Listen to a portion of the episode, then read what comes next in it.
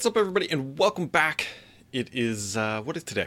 Well, it's the middle of February. Actually, it's a little past the middle of February because there's only 28 days this month. But there is a, there's a lot going on actually this week. Surprisingly, a, a bit more than I don't know the average week or whatever. So we'll just dive right in. Uh, if you haven't checked it out yet, Apex Legends is a wonderful game. I've been playing the heck out of it, and it is setting all sorts of records or whatever. 25 million users now, probably more than that because that was a couple days ago. Uh, hitting up the Twitch, and it is it's doing really well. And I quite like it. It's free to play, although the skins, if you're going to buy them, are very expensive. So um, just be cautious if you get too addicted to it. But one of the big news items of the week is that Amazon bought eero. And if you're not familiar with them, they are a router, effectively a mesh router network. And Amazon now owns them. I mean, it makes sense because it fits like the missing piece of the puzzle sort of for Amazon because they already have the smart connected devices and all that. And now they have an easy solution that is uh, loved by its users to connect to the internet all over your home. Now the question becomes is people are getting a little nervous because now Amazon one is competing with every other consumer-based router company out there. Two, they're also going to get a lot more information about you, and so they're building up that profile of the user. And so for some people, they get a little bit freaked out about that, and I completely understand why. And so we'll, it'll be interesting to see what happens with other companies. But yeah, Amazon bottom. Um, one of the things that I scooped this week that was uh, that, that is coming to Microsoft Teams is so right now, and you can even do this in Skype, is you can blur the background. Uh, Microsoft just rolled that out for Skype, but it's already available for Teams. And what they're doing next is actually the next logical iteration. It's going to allow you to replace the background, which is pretty neat and it's a good idea. The the thing here that kind of makes me interested is is what happens when you team it up with things like game streaming because we all know that some people will buy like if you're a, a, dedicated streamer you buy a green screen background. But if skype and teams and all that can just kind of natively crop out the background without that extra overhead pretty good idea.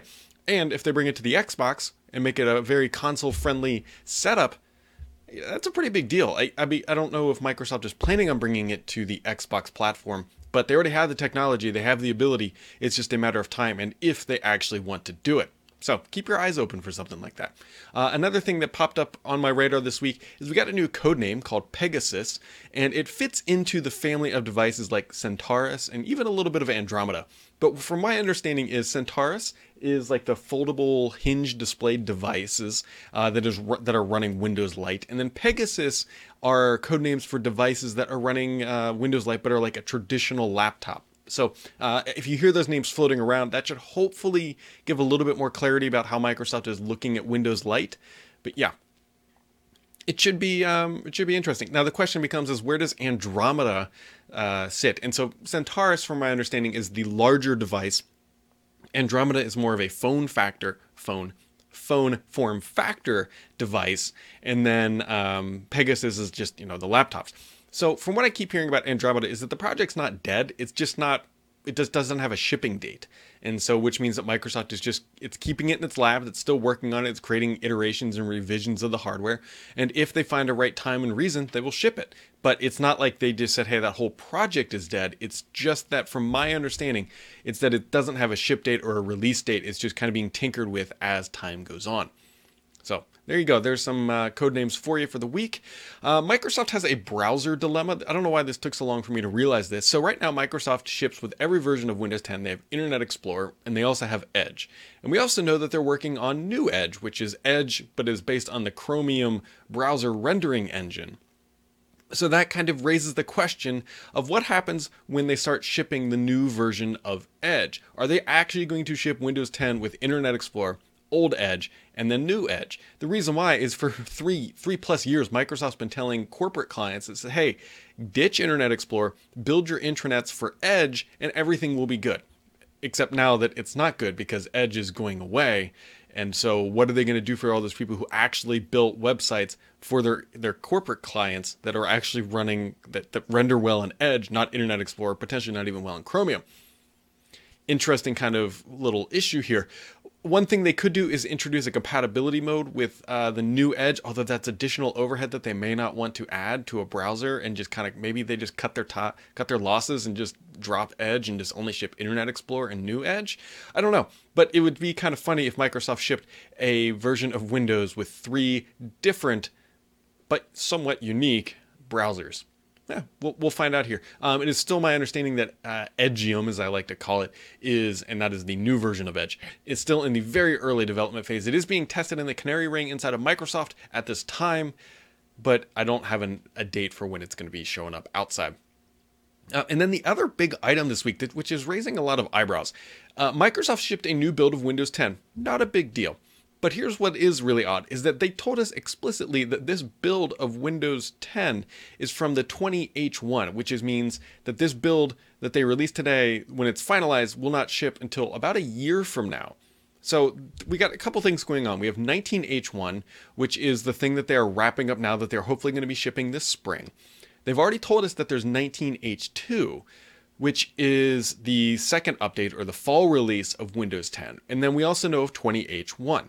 And so the question here is like, what is going on? Uh, we have where is 19H2 now? In their blog post, they explicitly said that they will be shipping 19H2 builds to fast ring users uh, later this spring. Now, you got to kind of really pay attention because spring technically doesn't start until March 20th. Now, is it late spring that they're talking? Because that would mean it was potentially after build, which happens in early May so there's a couple things going on here, but then we also have this skip ahead ring, which is now running on 20H1.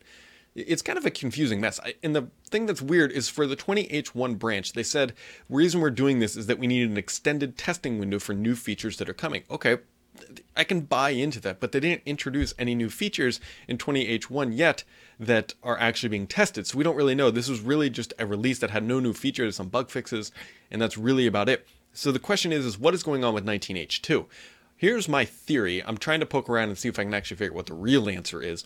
My guess is that they have some features or some things they want to announce for that, and that they might be waiting until build. Because build happens in early May. If you look at their verbiage, literally it says later this spring. So late spring would be after build. If they don't introduce any 19H2 updates now, they can hold some of those features back and have somewhat of a conversation at build about new features coming in Windows 10 that don't get unveiled through the insider program. That is my only logical guess at this time. Um, I would love to know what you guys think if you have any ideas about why Microsoft is just now shoving out 20H1 builds. And keep in mind, if you jump into that skip ahead ring and you download that 20H1 build, you can't go back unless you flatten your machine or, or format it or, or you know completely reset it.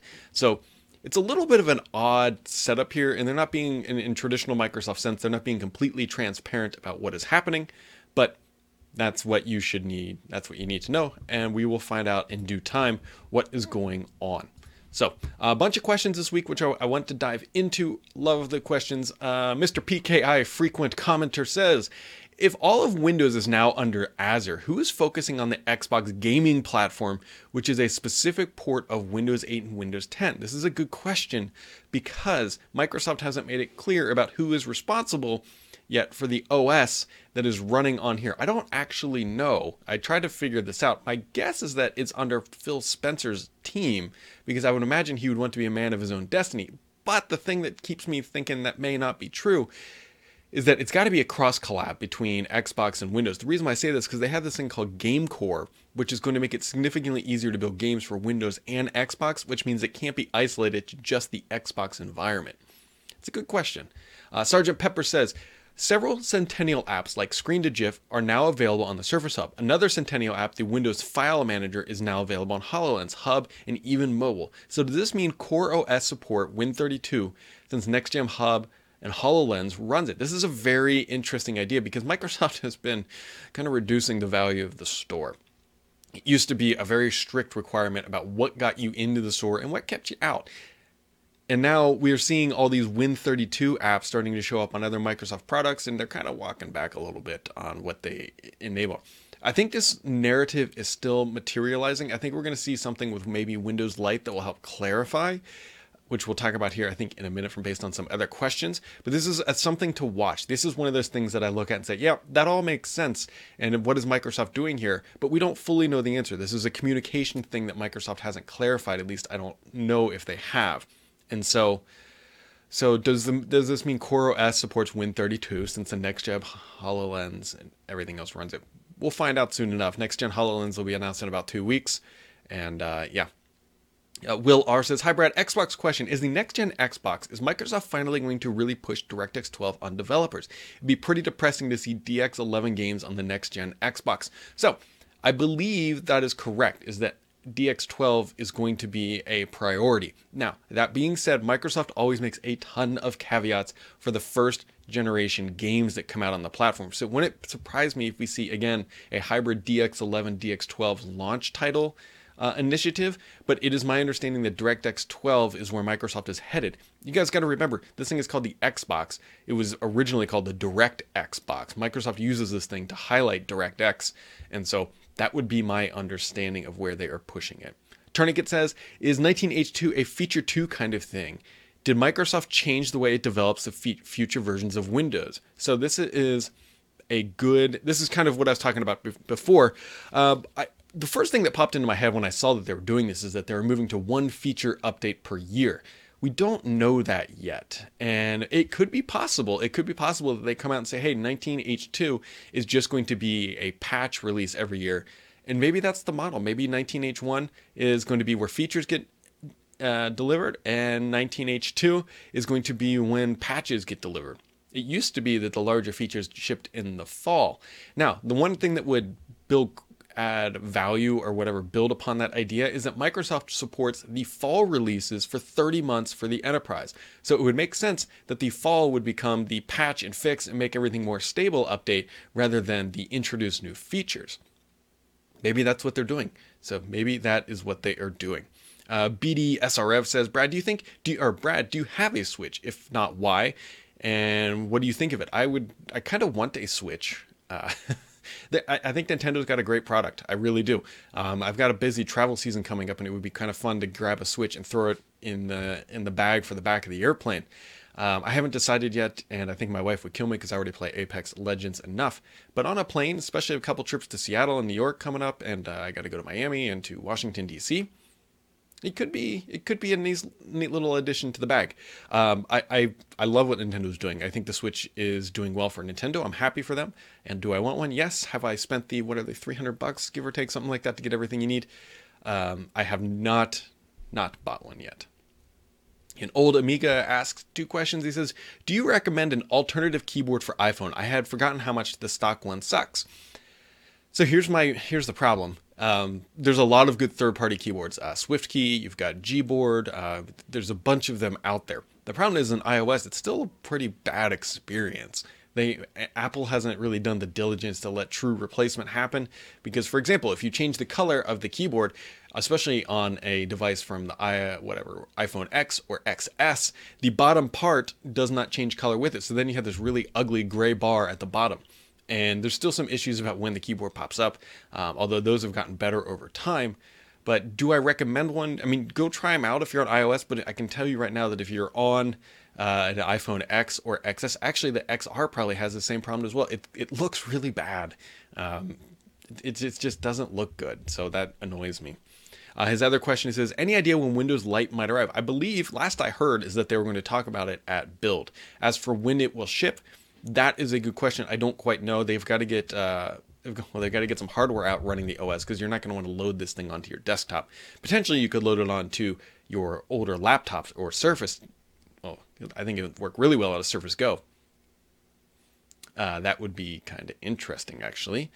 Uh, Luke says today's 20H1 release states that 19H1 will move to the release preview ring next when it's nearly ready for release. Slow ring isn't mentioned at all and hasn't had any builds in a very long time. Is the Windows Insider slow ring unofficially dead?